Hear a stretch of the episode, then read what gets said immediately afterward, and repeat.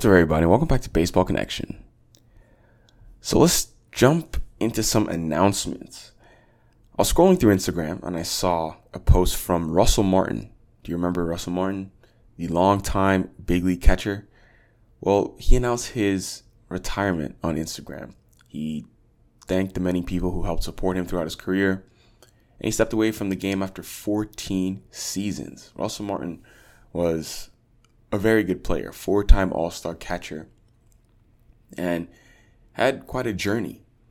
He was a 17th round pick for the Dodgers in the 2002 draft, and he spent his first five major league season and also his final season in 2019 as a Dodger. And in between those two stints in LA, he played two seasons apiece with the Yankees and Pirates, and four season seasons playing with the Blue Jays in his home country of Canada. It didn't really take long for Russell Martin to make an impression because he was a ninth place finisher in NL Rookie of the Year voting in his 2006 debut season, and he had no sophomore slump. He won a Gold Glove and a Silver Slugger in 2007, and then that was the same year he got the first of his four All Star selections, and then he returned in 08, then as a Yankee in 2011, and as a Blue Jay in 2015 thing about Russell Martin is he's always been one of the better defenders and pitch framers at the catcher position. He probably would have had more than one gold glove had he not spent so many of his prime years in the National League with Yadier Molina. Because he was always very athletic for a catcher, or just very athletic in general. Um, something you didn't see too often. I mean, catchers are athletic, but Russell Martin had an infield background. You know, he actually did play infield during his career appeared in 57 games at third base, made a handful of appearances at second base, shortstop, and both corner outfield slots. And in addition to all that, he was a great hitter, really. Like I said, had the Silver Slugger year and also a 2014 season with Pittsburgh where he hit 290 with an 832 OPS for Pittsburgh. And that was very timely for Russell Martin having such a good season with Pittsburgh because that came just before he hit free agency and he played himself into a nice five year, $82 million deal. And that was with the Blue Jays at the time was the second biggest contract in Blue Jays history. Another interesting thing about Russell Martin is that he was a winner. He was on a lot of winning teams. He appeared in the postseason in 10 of his 14 years. Although none of his teams reached the World Series, he's had his share of memorable playoff moments. I think the most notable one was his home run off Johnny Cueto as part of a two homer game for Russell Martin in the wild card victory for the Pirates over the Reds in 2013. So he's going to hang up his cleats with a 104 weighted runs created plus, 191 homers, and he retires as an icon in Canadian baseball. Only Fergie Jenkins, Larry Walker, and Joey Votto have have recorded more career WAR amongst players born in Canada. So, hats off to Russell Martin. Congrats on a great career. So, I want to talk about a move that I, saw the other day. Didn't mention it, and thought I would I would talk about it now. Is that the Yankees signed Matt Carpenter to a major league contract? This is interesting. Matt Carpenter, who had been with the Cardinals in prior seasons, actually his whole career up until this year, he was actually released by the Rangers, who he was playing with on a minor league deal a week ago. And the Yankees picked him up, signed him to a major league deal. And, you know, we know Carpenter was actually one of the game's best hitters for a good portion of his tenure with the Cardinals. He was he was really good for, for five, five, six years or so, above average offensive numbers and he earned a Silver Slugger in 2013. He finished twice in the top 10 of NL MVP voting. Actually, as recently as 2018, he he had 36 homers. He was really good that year. I remember that. He had a monster summer. But things have just gone sharply downhill for him over the past few years.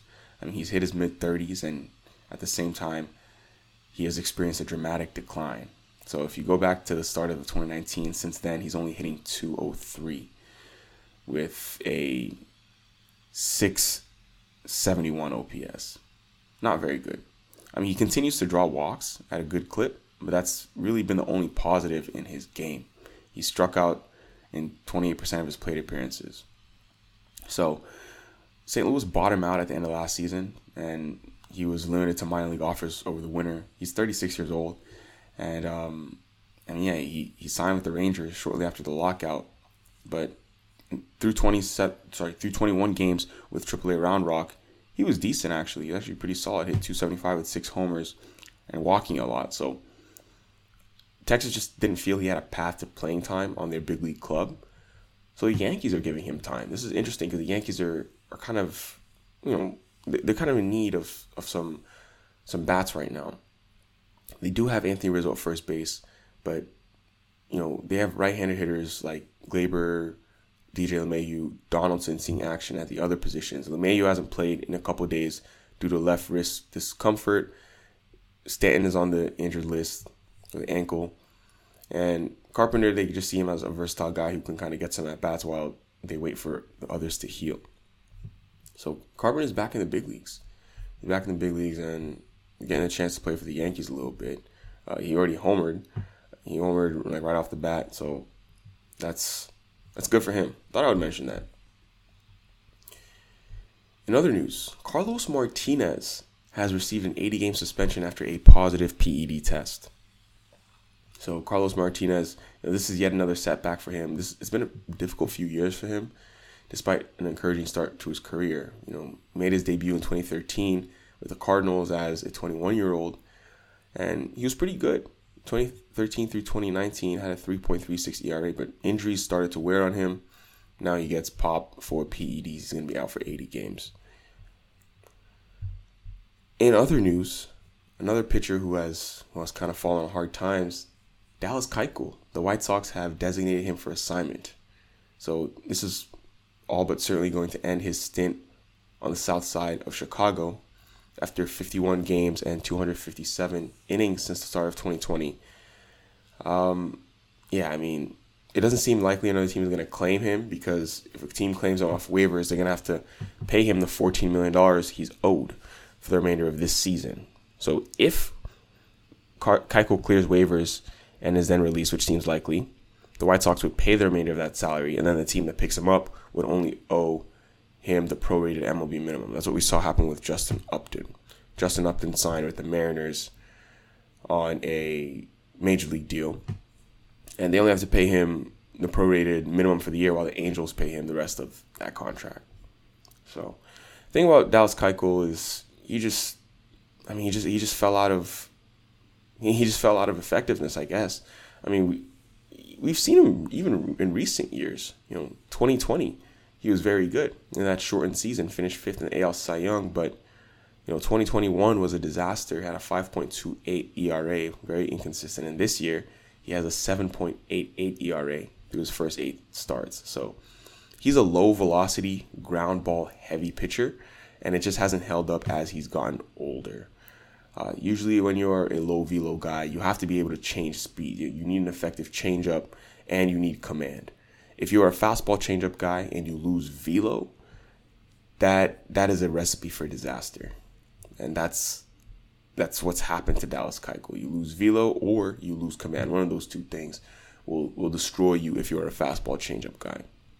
But I mean, we'll see. I mean, he'll probably pass through waivers, and the team will probably pick him up on the cheap just because he's a lefty and he can eat innings. So we'll see where that goes. But he has been all but released from the White Sox. He's been de- designated for assignment. He will most likely clear waivers and end up being released. So that's going to do for today. We'll keep it at that. We'll let the weekend continue on. There has been a lot of good stuff going on. Watch some games if you haven't. I've been enjoying them. Hope you do as well. But that's going to do it. If you enjoyed this, please share it with someone who'd be interested, and we'll see you next time on Baseball Connection.